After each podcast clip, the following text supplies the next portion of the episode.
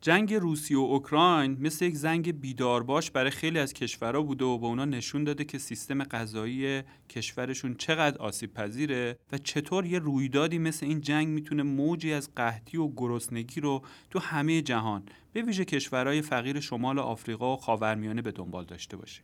اکانومیست هفته می مقاله تو صفحه 48 با عنوان فود پرایس شاک منتشر کرده و به پیامدهای جنگ اوکراین توی ناامنی غذایی کشورهای آسیایی پرداخته.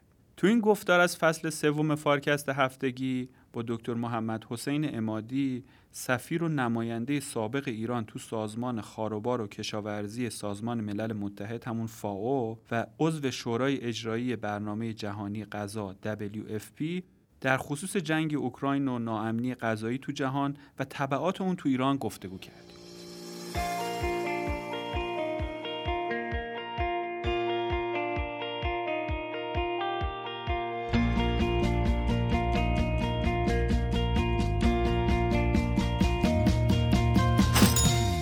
سلام آقای دکتر عزیز. از اینکه قبول زحمت کردید و مهمان ما در فارکست هفتگی بودید بسیار سپاسگزارم. منم تشکر می‌کنم از شما و برنامه خیلی خوبتون در فارکست که همه استفاده مطلوب می‌کنن.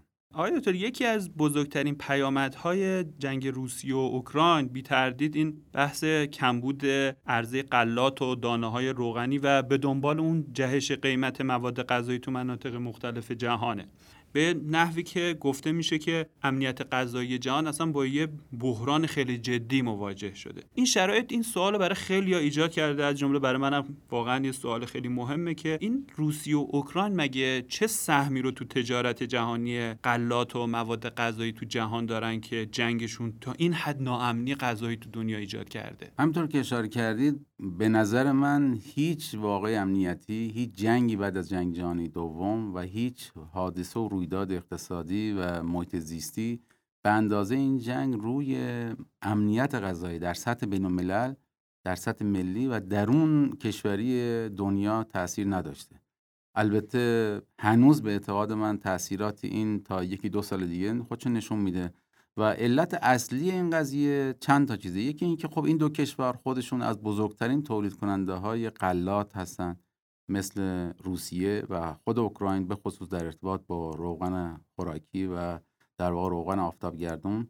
و این دو کشور در واقع سی درصد تجارت جهانی گندم یک پنجم ذرت و 80 درصد صادرات روغن آفتابگردون رو به داشتن. این یک نکته که در واقع در فاز تولید و عرضه است. از بعد دیگه این در واقع هر دو کشور و به خصوص روسیه وقتی جنگ وارد مرحله جدیدتر شد بحث انرژی هم بهش اضافه شد و تحریم های نفتی و تحریم و در واقع تحریم گاز در بسیار از کشور اروپایی پس بنابراین قیمت انرژی رو هم به شدت بالا برد و بالا رفتن قیمت انرژی تاثیرش روی مواد خوراکه و محصولات دیگری کشاورزی می‌گذاره بجز همون گندم و ذرت و غلات و امثال دلیل سومش اینه که روسیه از بزرگترین تولید کننده های کود شیمیایی و کود شیمیایی الان از اصلی ترین نهادهای غلات و تولید غلات در جهان هست. بنابراین تحریم هایی که بر علیه روسیه به وجود اومده و بالا رفتن قیمت کود شیمیایی به سه برابر قیمت یعنی در آمریکا در بسیار از کشور جهان الان کود شیمیایی سه برابر سال گذشته در همین زمان هست. این هم باعث شد که نهاده محصولات کشاورزی بالا بره و ترانسپورت و حمل و نقل و امثال هم, هم به دلیل بحث انرژی بالا رفته و بالاتر هم خواهد رفت. البته به اعتقاد بسیار از کارشناسان مسائل غذا به دلیل کمپلکس و پیچیده‌تر بودن این معضل که هم امنیتی است هم تجاری است هم غذایی است و هم تحریمی سیاسی و مالی است عوارض اصلی این تحریم و این جنگ در حوزه اقتصاد و به خصوص در حوزه غذا و امنیت غذایی بیشتر و بیشتر خواهد بود و پیچیدگیش و غیرقابل پیش بینی بودنش به این موزل اضافه می‌کنه و ما باید منتظر عوارض بسیار بیشتری باشیم در حوزه غذا و امنیت غذایی. اون interaction ها و روابط متقابلی که بین ابعاد مختلف این موضوع کمبود عرضه غلات و انرژی و کود شیمیایی بود که اشاره کردید رو میشه برامون بیشتر توضیح بدید؟ اگه بخوام خیلی به اصطلاح گسترده تر به این موضوع پردازیم ولی اجمالی اینه که در واقع ما سه دسته متغیر به اصطلاح تاثیرگذار داریم تو این قضیه. یکی عرضه و تولیده یکی بحث تقاضاست و دیمانده یکی بحث تجارت و مبادله و در واقع حمل و نقل کالاست. در هر سه حوزه ما با تنش های جدی روبرو شدیم. در حوزه ارزم طور که اشاره کردم صادر کننده غلات و روغن هستن دو کشور و در واقع کاهش پیدا کرده در ارسای مزارشون. الان توپ و تانک در حال حرکت و بسیاری از کشاورزاشون مهاجرت کردن. پس ظرفیت تولید اوکراین به خصوص در حال کاهش و کاهش جدی پیدا کرده به خصوص که فصل زراعی هم هست الان. از بعد انرژی که بالاخره کشاورزی مکانیزه در هر دو کشور وجود داره و ماشینالات نیازمند سوخت انرژی جهانی بالا رفته در اوکراین که به شدت بالا رفته چون در تحت تحریم هم هست و در خود روسیه هم با مشکلات روبرو هستن در دسترسی. و این هم در واقع در سطح جهان چون قیمت انرژی بالا رفته به همون میزان افزایش قیمت انرژی و سهمش در تولید که در کشورهای صنعتی بیشتر هم هست در واقع باعث شده که قیمت و دسترسی به انرژی بره بالا و تولید نهایی افزایش پیدا کنه و قیمتش. و یکی اینکه تولید کود شیمیایی که یکی از نهادهای اصلی است. چه شامل در واقع کود انپیکا نیتروژن فسفات و در واقع پتاسیم. هر سه اینها هم روسیه جز تولید کنندگان اصلیه. و این هم به شدت کاهش پیدا کرده و قیمتش هم سه برابر شده پس یکی هم تولید و فراهمی کاهش پیدا کرده هم دسترسی. در ارتباط با بحث تقاضا که به هر حال تو اقتصاد عرضه و تقاضاست که تعیین کننده است یکی شوک خبری این قضیه روز اول باعث شد گندم به 100 هزار دلار در تن برسه. یعنی در 18 سال گذشته اینجور شوکی رو ما نداشتیم. ولی وقتی که تاثیر این شوک در حوزه قلات و بعد انرژی هم به این شوک اضافه شد و بعد کود شیمیایی هم به این شوک اضافه شد خب به هر این تعاملی و تصاعدی تاثیرشون رو هم دیگه می‌گذارن و این باعث شد که به صلاح بسیار از کشورها مخصوصا چین و کشورهای متمرکز دولت مدار پرجمعیت سریعا واکنش نشون بدن. چین وارد بازار شد برای خرید. اندونزی و برزیل برای بعضی از صادراتشون و حتی استرالیا محدودیت گذاشتن. این شوک های صادرات واردات باعث شد که شوک جدی در واقع خبری به بازار بده و این قیمت ها افزایش پیدا کنه. بعد از اون که افزایش این قیمت در واقع چون هماهنگی جهانی هم کم بود متاسفانه یک شوک جدی داشت و اون چسبندگی قیمت هم باعث شد که اینا با سرعت خیلی کم بیاد پایین و بسیاریش هم در حال افزایش مثل سویا مثل ذرت و بسیار از محصولات که روغن در صدرش هست و گندم. در حوزه تقاضای نکته بسیار مهم اینه که یادون باشه که برنامه جهانی غذای WFP اعتقاد داره که ما بیش از 950 میلیون گرسنه در دنیا داریم. از این 950 میلیون گرسنه فقط 115 میلیون تحت پوشش WFP یا برنامه جهانی غذاست. که کارشون اینه که یک قوت لایموتی رو به این 115 میلیون از یمن گرفته پناهنده ها گرفته در گوش و نقاط دنیا به اینا میرسونه. خب این مواد غذایی رو از کجا می‌گیره؟ از بازار. وقتی این شوک قیمتی به وجود آمد در واقع WFP اون پولی که داشت توان خریدش از بازار کمتر شد. پس به جای پوشش 115 میلیون به 80 میلیون کاهش پیدا کرد. یعنی قدرت پوششش. در همین حال شما می‌بینید از در واقع یک و نیم تا چهار تا الان ادعایی که میشه 6 تا 8 میلیون و حد اکثر 10 میلیون از خود اوکراین پناهنده شدن این پناهندهایی که یه احتیاج به قوت لایمود دارن و در واقع باید برن و زیر پوشش همین WFP قرار بگیرن. پس می‌بینید هم جهانی این تعداد گرسنه اضافه شده هم پولی که WFP و برنامه های چریتی دیگر جهان دارن کاهش پیدا کرده. هرچند کشور اروپایی در قالب برخورد سیاسی در حال جمع کردن اعانه برای مردم هستن ولی نسبت به جمعیتی که افزوده شده به فقیر و گرسنه در جهان این ارقام ارقام خیلی خیلی کمی است و چون قیمت گندم قیمت ذرت در بازار جهانی افزایش پیدا کرده قطعا اینم دیمان و تقاضا رو بالا برده به خصوص پناهندگان خود اوکراین که به هر حال دنبالش یکی هم مسئله تجارت و مبادله و حمل و نقل. همون مسئله که خدمتتون عرض کردم بحث شدن راه ها و در واقع ممنوعیت صدور بسیار از محصولات باعث شد که مثلا قیمت پالم به شدت بالا بره. چرا؟ چون رقیب یا جایگزین روغن آفتابگردون هست. و این باعث شد که در اندونزی مشکلاتی به وجود اندونزی بزرگترین صادر کننده و تولید کننده روغن پالم های صادرات پالم رو برای مدت متوقف کنه. همین توقف قیمت رو بالا برد. و این قیمت بالا رفته به نفع تجار و دولت اندونزی هم هست. یادون باشه یعنی یک شیطنت هایی هم پشت این قضیه هست. نه تنها فقط یک شوکه بلکه یک شوک و بازی با بازار هم هست. خب از یه طرف روسیه صدور گندمش رو به قزاقستان که خود قزاقستان بزرگترین تولید کننده غلات هست در منطقه ممنوع کرد.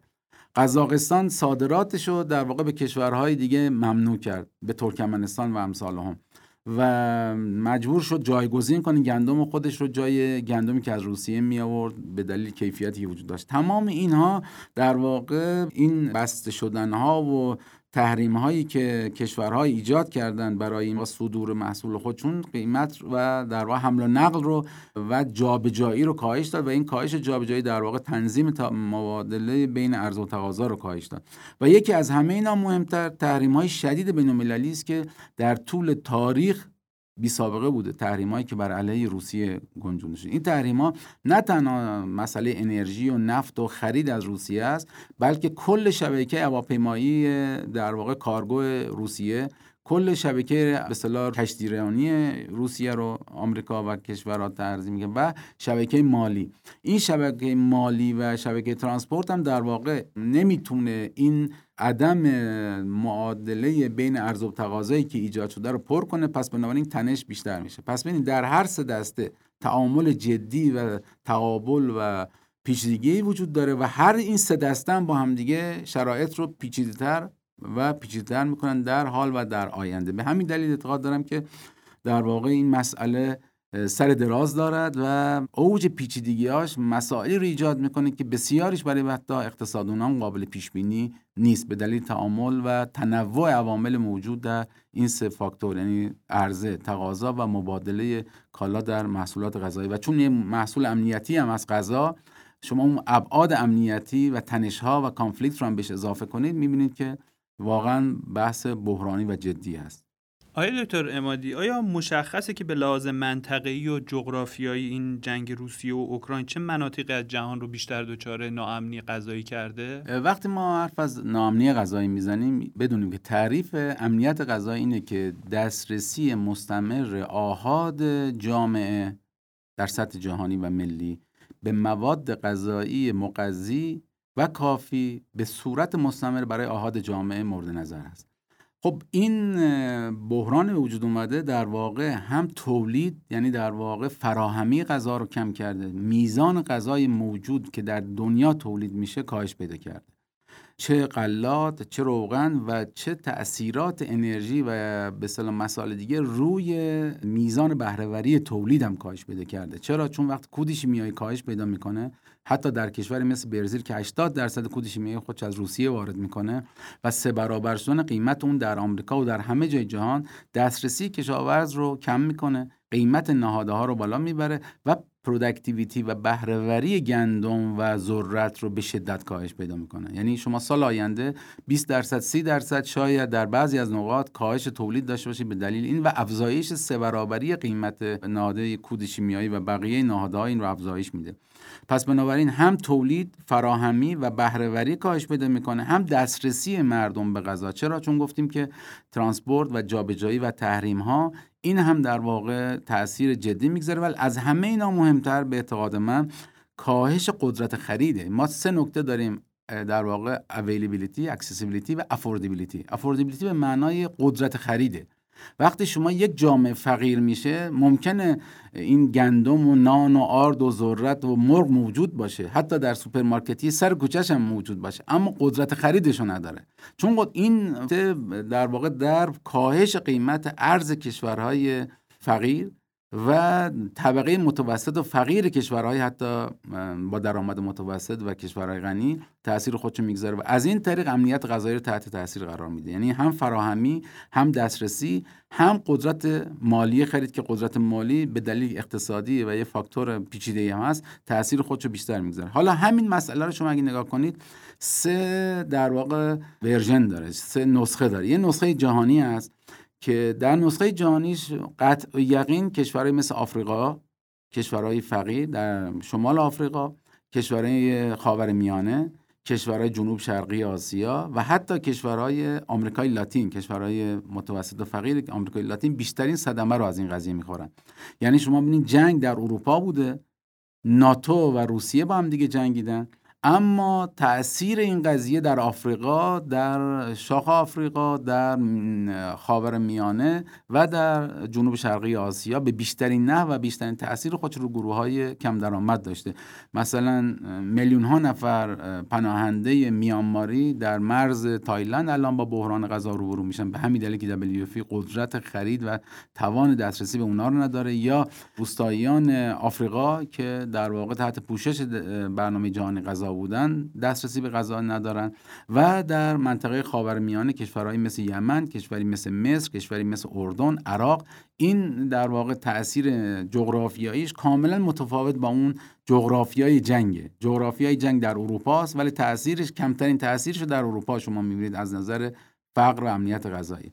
و از یه طرف دیگه در نقشه ملی هم طبعا طبقات متوسط و فقیر همه کشورها به خصوص کشورهایی که اشاره شد بهشون بیشترین آسیب پذیری رو می‌بینن و این در واقع صدمه خوردن به امنیت غذایی که جبرانش به این سادگی ها ممکن نیست. چون در واقع ضربه های تغذیه‌ای در جامعه ضربه های ماندگاره. کمبود مواد غذایی کمبود پروتئین کمبود هیدروکربن‌ها ویتامین ها و امثال هم چیزی نیست که شما بتونی در واقع سریع جبرانش کنی. اینها در واقع در دی ای اون کشور اثر خودش در بلند مدت خواهد گذاشت. این در واقع میشه گفت یک خلاصی از عواقبشه و اون پازل جغرافیاییه که به شدت متفاوت با اون چیزی که ما تو ذهن اون فکر می‌کنیم.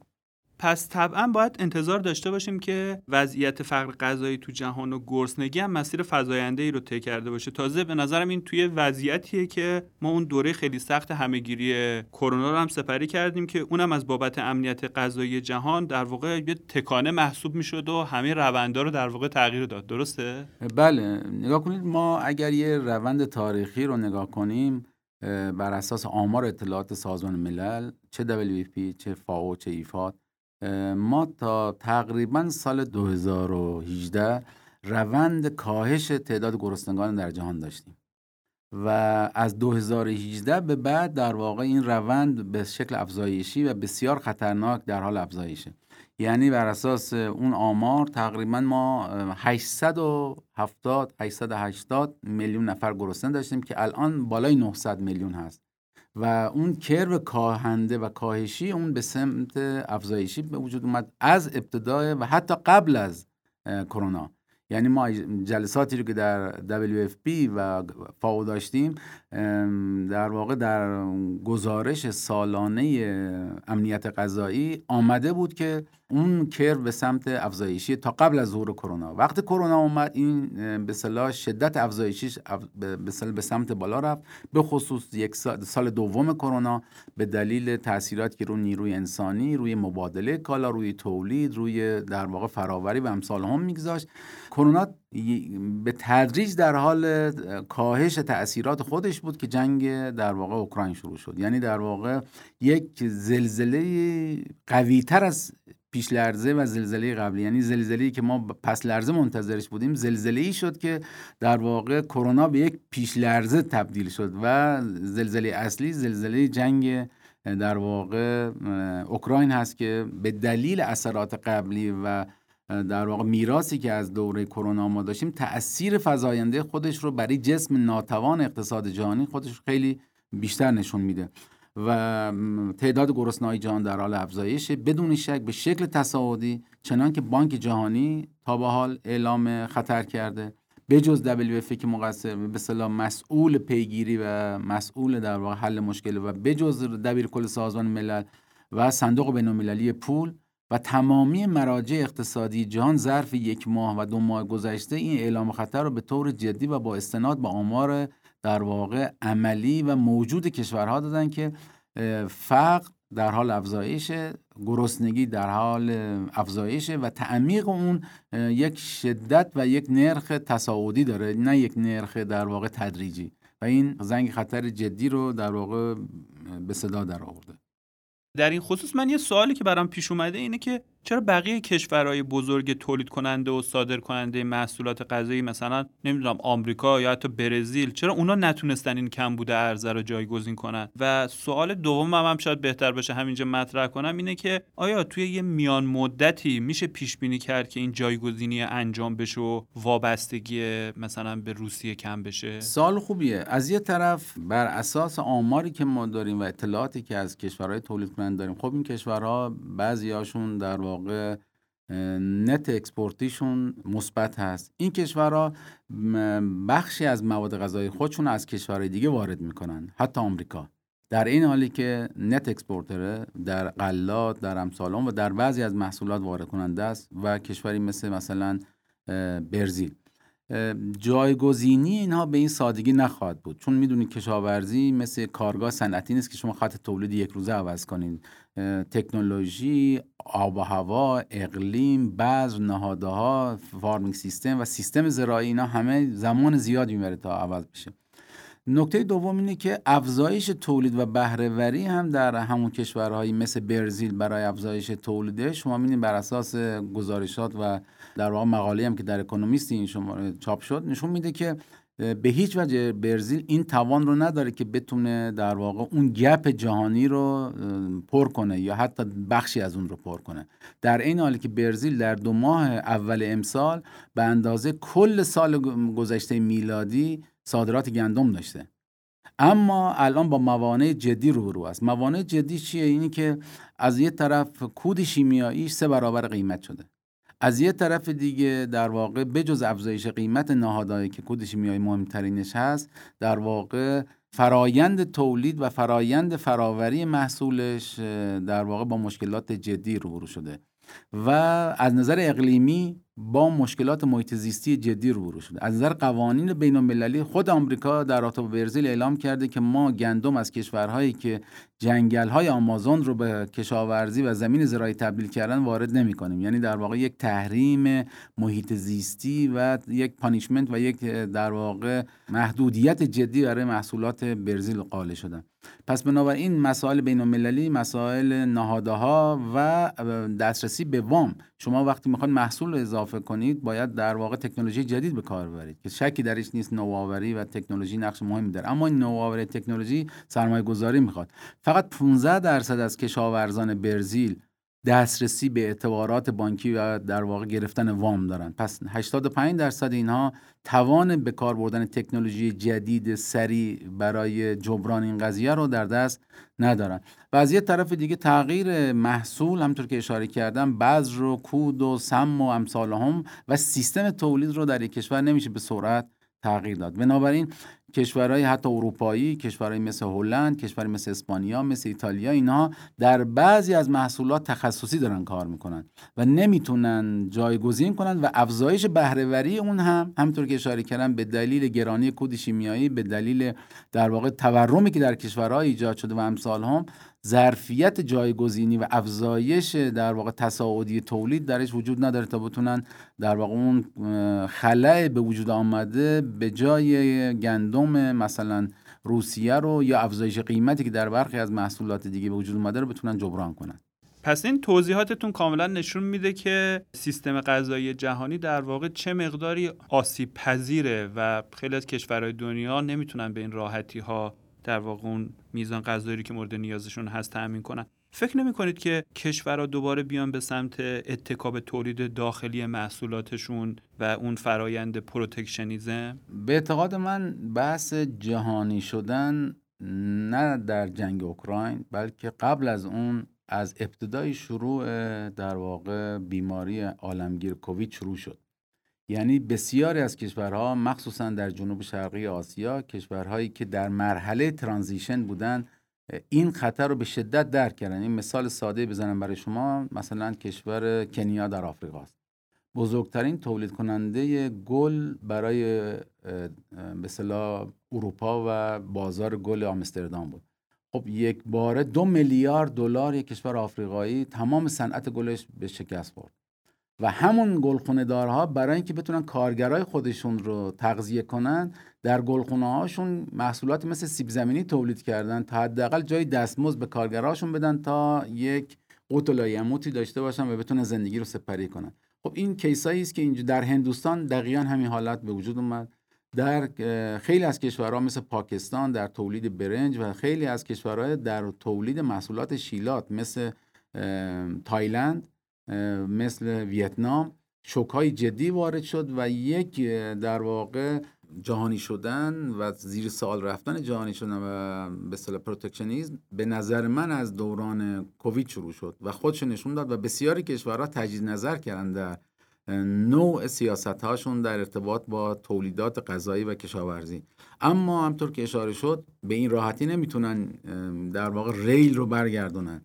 اما زیر سوال رفتن نظری و تئوری که اون توسط بسیار از اقتصاددانای کشاورزی در حوزه اقتصاد کشاورزی آغاز شد و به اعتقاد من این جنگ اوکراین و این بحران به شدت بسیاری رو و سیاستمداران و سیاستگزاران پالیسی میکرها رو به صلاح به فکر فرو خواهد برد که نسبت به سیاست های دوره جهانی شدن و با اون اتش جدی در واقع دست بردارن و همینطور که می‌دونید خود WTO هم با در واقع بحران ها و بنبست های جدی روبرو شد. چون این جنگ اوکراین نه تنها مثل کووید صحنه بازار و اقتصاد رو تحت تاثیر قرار داد برای بازاندیشی و سیاست گذاری بلکه قطبندی جهان رو از نظر سیاسی هم داره عوض می‌کنه و قطبندی جدید به اعتقاد من قطعا جای globalization رو کاملا زیر سوال می‌بره و سیاستمداران و سیاستگزاران قطعا به فکر وامی داره که چه سیاستی رو برای حفاظت از منافع ملی خودشون به پیش ببرن و قطعا یک ترمزی بود به طور جدی ترمز دوم در واقع و حتی شاید ترمز دستی برای رفتن به سمت جهانی شدن. خیلی ممنونم. خیلی توضیحات مفیدی بود. اگه موافق باشین بریم سراغ ایران.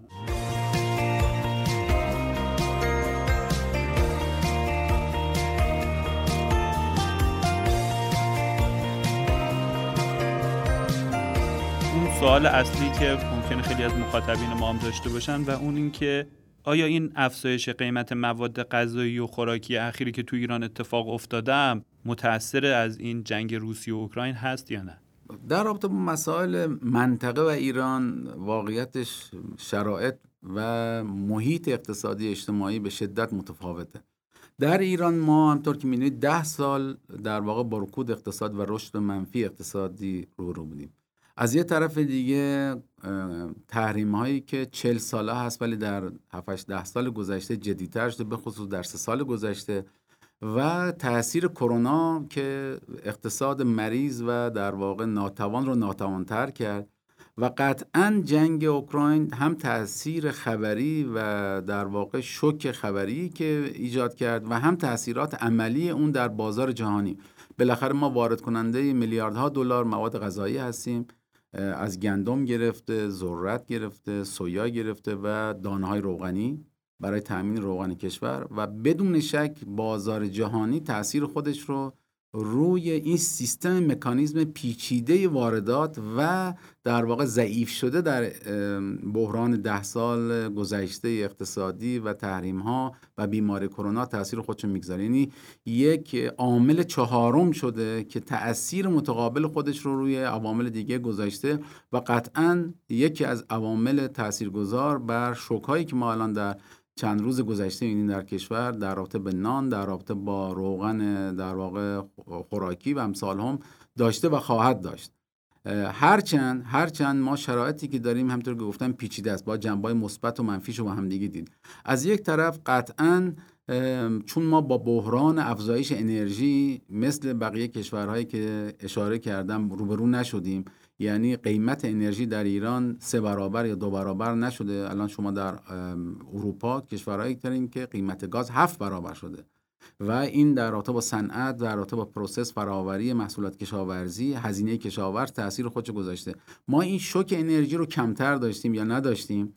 و از یه طرف دیگه از نظر قطبندی سیاسی ما چون جز کشورهای ناتو در واقع در جبهه غرب نیستیم خب احتمال ارتباطات در واقع زراییمون با روسیه هنوز کماکان برقرار است. یعنی امکان خرید امکان به مبادله پای کالا در محصولات کشاورزی داریم و حتی می‌تونه بازار خوبی برای برخی از محصولات کشاورزی ما باشه که تا به حال به دلیل تحریمایی که از قبل داشتیم روزنه باشه برای فروش و افزایش قدرت اقتصادی خرید. یه نکته دیگه هم که در رابطه با ایران مهمه اینه که افزایش قیمت کود شیمیایی رو ما داشتیم و خواهیم داشت ولی به هیچ وجه به اندازه اون شوک جهانی نخواهد بود. چون ما می‌دونید نه تنها در رابطه با کود ازوته که بیشترین مصرف رو در ایران داریم خودکفا هستیم بلکه صادر کننده هم هستیم. یعنی الان صادر کننده ها دارن سه برابر قیمت سال گذشته کودی شیمیایی خودشون میفروشن.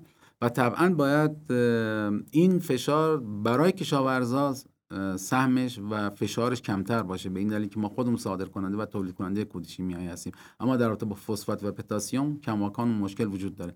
بنابراین در بعضی از جا ما فشار کمتری رو داریم به دلیل اینکه سالها در تحریم بودیم به دلیل اینکه در بعضی از مسائل مثل انرژی در واقع وضعیت بهتری داریم و از یه طرف دیگه از بود جهانی و اون اثراتی که ده سال گذشته اقتصاد بر روی در واقع شرایط کشور ما گذاشته مطمئنا این تاثیرات اثر خودش رو خواهد گذاشت که آمادگی برای این شرایط قطعا تفاوت داره با آمادگی یک کشور دیگری در جای دیگری و سیاست ها و سیاست گذاری ها باید منطبق با شرایط و توانها امکانات محدودیت ها و در واقع چالش هایی باشه که ما در کشورمون داریم. آقای دکتر امادی اگه ما بخوایم توی یک چشم انداز بلند مدت تر به موضوع نگاه کنیم به نظرتون تو این نظم جدیدی که اشاره کردید تو سیستم غذای جهان در حال گیریه چه راهکارهایی برای کشوری مثلا مثل ایران وجود داره که بتونه پایداری و امنیت سیستم غذایی خودش رو حفظ کنه و حتی ارتقا بده که در واقع دستخوش این بحرانهای به این ترتیب نشه؟ به اعتقاد من دو دسته در واقع توصیه میشه به طور کلی بیان کرد. یه سری توصیه جهانی است که این رو سازمان خواربار جهانی فاو و برنامه جهانی غذا WFP و ایفاد در دوران کرونا در جمعی ما این رو در قالب پنج principle یا پنج اصل مقابله با بحرانهای جهانی در حفاظت از امنیت غذایی خلاصه میشه. و بخشی از این برای ایران به نظر من کارایی بیشتری داره بخشش کمتر. یکی از این بحث اینه که واقعیت وقتی اینجور بحرانهایی به وجود میاد یعنی بحرانهای جهانی مثل بیماری کووید و جنگ در واقع اوکراین جریانهای باز تجاری بین کشورها در رابطه با مواد غذایی باید ادامه پیدا کنه.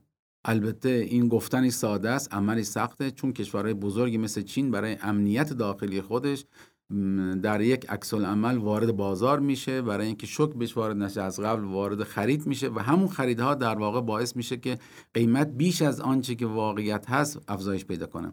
اما این خیشتنداری برای مدیران ارشد کشورها و رهبران کشورها در تجربه تاریخی کووید هم نشون داد که اگر این بازار آزاد تجاری ادامه پیدا کنه قطعا ترمیم و برخورد با بحران غذایی و امنیت غذایی خیلی راحت تر خواهد شد. یعنی باید از شک و تصمیمات خلق و و تصمیمات دفعی پیشگیری بشه. بهترین نمونهش به صلاح در ارتباط با بحث کرونا خودشون نشون داد که در واقع بعضی از کشورها بلا فاصله صدور مواد رو متوقف کردند و همین باعث شوک چند برابری به بازار شد. ولی بعد که مطمئن شدن که به حال نه سودی به دستشون میاد نه امنیتی از این طریق به وجود میاد راه که باز شد این در واقع موج افزایش قیمت ها به شکل نزولی بود در رابطه با کرونا البته. ولی این همینطور که باز در اکونومیست این شماره اومده در واقع اقدامات کوتاه مدت کشورها که دفعی هست نشون میده که به هیچ وجه حل کننده مشکل و کاهنده قیمت ها و افزایش دهنده محصول نخواهد بود بلکه شکر افزایش. میده مثل التهابی است که در واقع یک فرد به وجود میاد و این ممکنه حتی بیماریش رو چند برابر اثرش رو افزایش بده و اون رو به کما ببره و در واقع به خونریزی بیشتر. این در واقع خونسردی و ادامه جریان آزاد تجاری به نظر نکته بسیار مهمیه. یه نکته ای که برای ایران هم به اعتقاد من خیلی خیلی مهمه و برای کشور جهان سوم که اونم درس در کووید ما این درس رو گرفتیم اینه که ما باید به روند کنونی تولید محصولات کشاورزی در کشورمون و بهبود بهرهوری در تولید در سیستم های موجود اون کمک کنیم. در این شرایط بحرانی. یعنی باید بدونیم که گندم الان در بازار جهانی بیش از یک دلار در کیلو. یعنی قیمت جهانی گندم الان در به دست مصرف کننده و با واردات بیش از سی هزار تومان در میاد. و این ارزشش رو داره که ما به همین میزان به تولید کننده داخلی کمک کنیم. چه نهاده ها رو ارزون به دستش بگذاریم. چه انرژی رو و چه در واقع قیمتی که تضمینی ازش می‌خریم تا بتونه اشتیاق و علاقه پیدا کنه کشاورز برای تولید بیشتر و خودکفایی در این محصول یا خود اتکایی یا حتی بالا بردن بهرهوری تولید. به خصوص که الان در فصل تولید هستیم و در واقع با بحران آب و امثال هم, هم روبرو هستیم. این کمک ها که توسط دولت به کشاورزان میشه باعث میشه روند تولید بهرهوری تولید افزایش پیدا کنه و اون کشور شوک کمتری رو ببینه. این مثل تقویت سیستم ایمنی یک انسان در قبال ویروس و میکروبی که واردش میشه. بنابراین دولت ها در کل و به خصوص در ایران نقش بسیار جدی دارن برای که بتونن بهرهوری تولید و در زمانی که بحرانهای بین المللی به وجود میاد حفظ کنن و یکی از بحثایی که مثلا در کشورهای دیگه هست مثل آمریکای لاتین اینه که میلیون ها تن گندم و میلیون ها تن ذرت تبدیل به سوخت اتانول میشه. وقتی که انرژی هم قیمتش بالا میره در کشور مثل برزیل برای اون کسی که گند ذرت داره میصرفه که ذرت رو تبدیل به الکل کنه برای سوخت ماشین یا در واقع بیودیزل تولید کنه. به این دلیل که همزمان هم انرژی بالا رفته. این دولت در این زمان می‌تونه نقش مهمی داشته باشه که اولویت به مواد غذایی بده و نگذره میلیون ها تن ذرت و گندم تبدیل بشه به سوخت به اتانول یا بیودیزل برای در واقع جایگزینی انرژی. یه نکته مهمی هم که وجود داره بحث اشتراک شفاف اطلاعات تجاری بین کشورهاست که این متاسفانه به دلیل برگشت به جنگ سرد و تضاد منافع کشورها که در حال افزایش است به خصوص بعد از جنگ اوکراین ما شاهدیم که خیلی از کشورها آمار اطلاعات واردات صادرات و موجودی خودشون رو بیان نمی‌کنن. و این باعث میشه که شک کم برابر بشه. تصویر ناسالم و ناسعی از واقعیت شفاف بازار به دست افراد برسه و هجوم برای خرید یا جلوگیری از صادرات برای بعضی از کشورها به وجود بیاد که در خیلی از موارد خود همون کشور بازندشه چون اطلاعات شفاف در دسترسی است. مثالی که می‌تونم مطرح کنم مثال چین هست. چین حتی قبل از جنگ اوکراین و حتی قبل از کرونا اطلاعات ذخایر گندم استراتژیک خودش رو و ذرت و سویا خودش رو به حتی سازمان بین المللی به طور شفاف نمی‌داد. البته اونم حق داشت. می‌گفت من وقتی اطلاعات رو میدم کشورهای مثل آمریکا و شرکت های تجاری بزرگ در واقع با این اطلاعات من قیمت رو بالا پایین می‌برند و اون برای حفظ منافع خودش اطلاعات فیلتر شده می‌داد و به خیلی از کشورهای دیگه به دلیل مسائل امنیتی هم همینطور ذخایر استراتژیک خودشون بیان نمی‌کنن میزان موجودیشون و میزان خریدشون رو حتی به طور مخفیانه عمل می‌کنن از طریق کشور واسط وارد می‌کنن. این هم در این شرایط غیر شفاف قطعا و یقینا بحران می‌تونه در واقع تشدید بشه به این دلیل که شما از اون بیمار اطلاعات در واقع دقیق از X-ray و فشار خونش ندارید و ممکنه هر توصیه که می‌کنه دقیقا اثر عکس داشته باشه چون اطلاعات شفافی از شرایط وجود نداره. یه مسئله بعدی هم اینه که متاسفانه سازمان های charity و بشردوستانه که در دنیا برای کمک به گرسنگی به وجود مادن مثل WFP مثل خیلی از سازمان دیگه کار اینها اینه که فقط غذا و اونم قوت لایموت به دست فقرا میرسونن.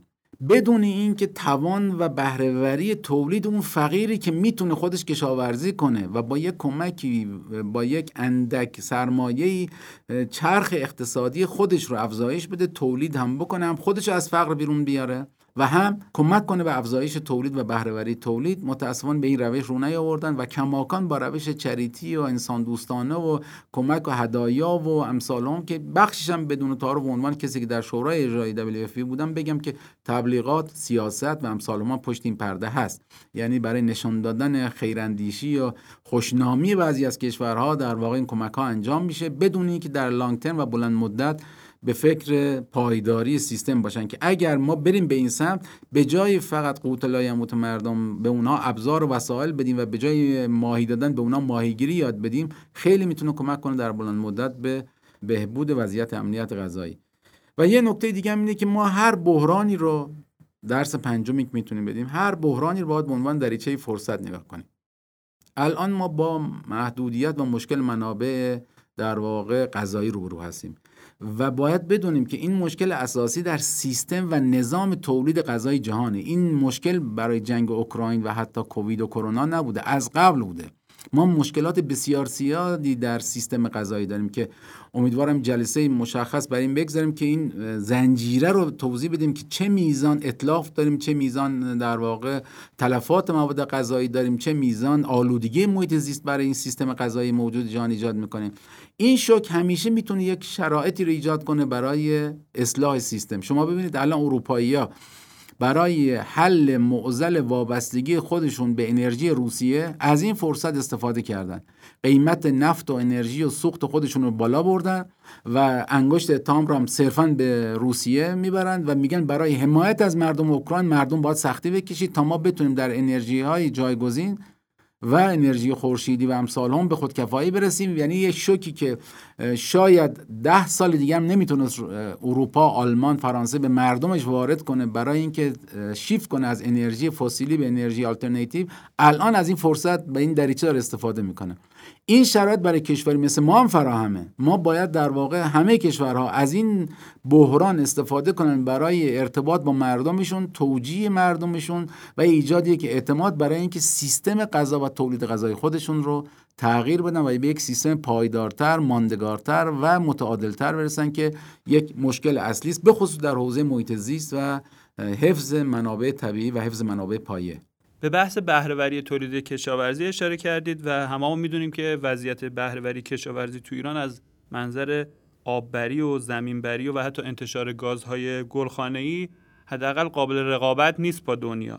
خیلی از کشورها برای حل کردن این مشکل من می‌دونم که رفتن سراغ پرسیژن اگریکالچر یا اون کشاورزی هوشمند یا دقیق. آیا چنین زمینه‌ای در کشور ما وجود داره؟ آیا کسب و کارهای ما می‌تونن به این سمت حرکت کنن؟ در یک کلام باید گفت که بله و مسئله اینه که این مسئله ایران هم نیست مسئله جهانی و منطقه است. یعنی هیچ راه حلی ما به جز نوآوری اینویشن در حوزه مقابله با این مصیبت ها نداریم. نگاه کنید ما در ده سال گذشته چهار برابر ده سال قبل معضلات محیط زیستی و بحران مثل سیل و زلزله و در واقع مصیبت مثل ملخ و امثال هم داشتیم. پس این در حال افزایشه. از یه طرف افزایش جمعیت جهان رو داریم که اینم بدون شک ما به غذای بیشتری و غذای بهتر و غذای سالمتری احتیاج داریم. خب منابع هم در حال کاهشه. یعنی از سه جهت ما تحت فشاریم. منابعی که با اون باید کشاورزی کنیم در حال کاهشه به خصوص آب به خصوص خاک حاصلخیز هوا. شما الان ریزگردها یکی از مسائل تاثیرگذار بر productivity و بهرهوری کشاورزی چون فتوسنتز رو کم می‌کنه. پس از یک طرف محیط زیست داره فشار میاره. منابع اولیه و پایه ما در حال خراب شدن تر و کاهش و تنوع زیستی ما در حال در واقع زائل شدن هست.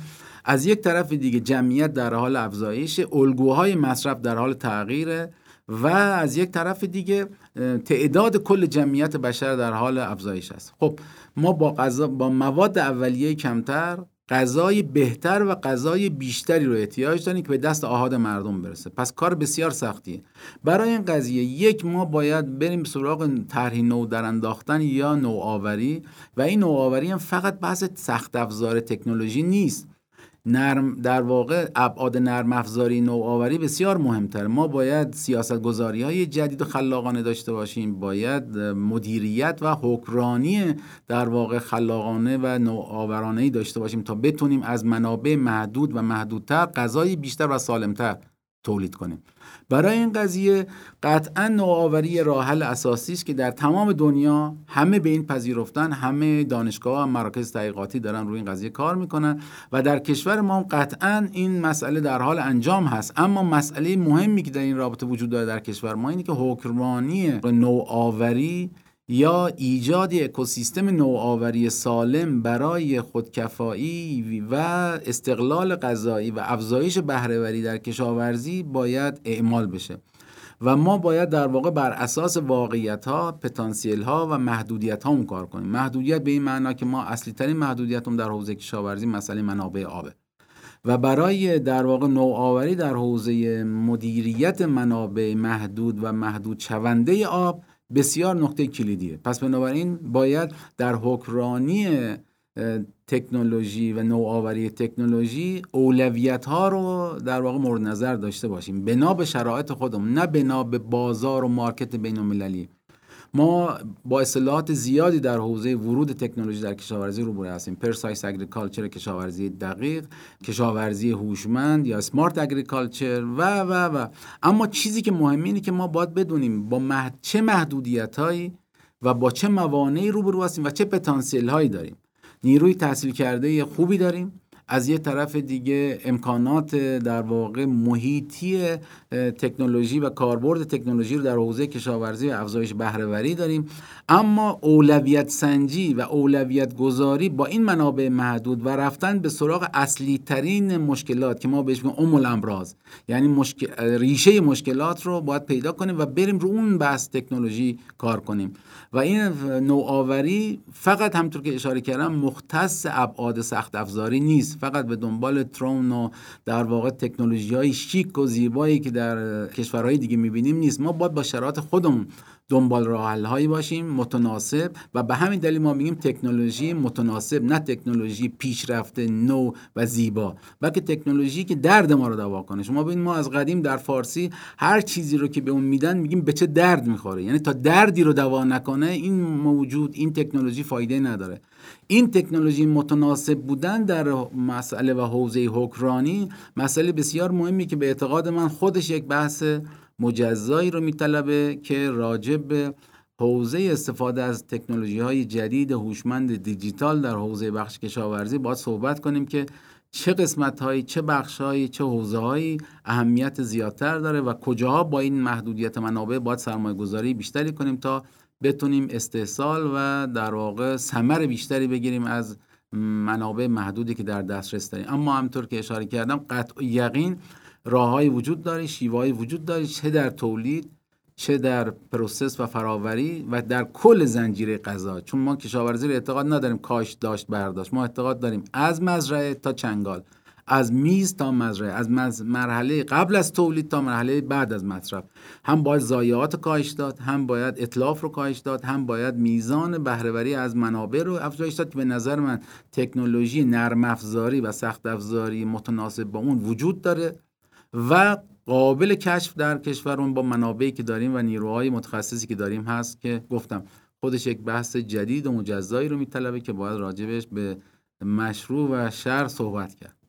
بحث امنیت غذایی و پایداری سیستم غذا تو جهان و ایران موضوع بسیار مهم و حیاتیه و امیدوارم که با یک درک جدیدی از اهمیت این موضوع راه حلا و راهکارهای جدیدی توسط دولت و کسب و کارها تو کشور ما هم توسعه پیدا کنه تا بتونیم یه آینده روشنتری رو برای نسل‌های آینده کشور خودمون رقم بزنیم.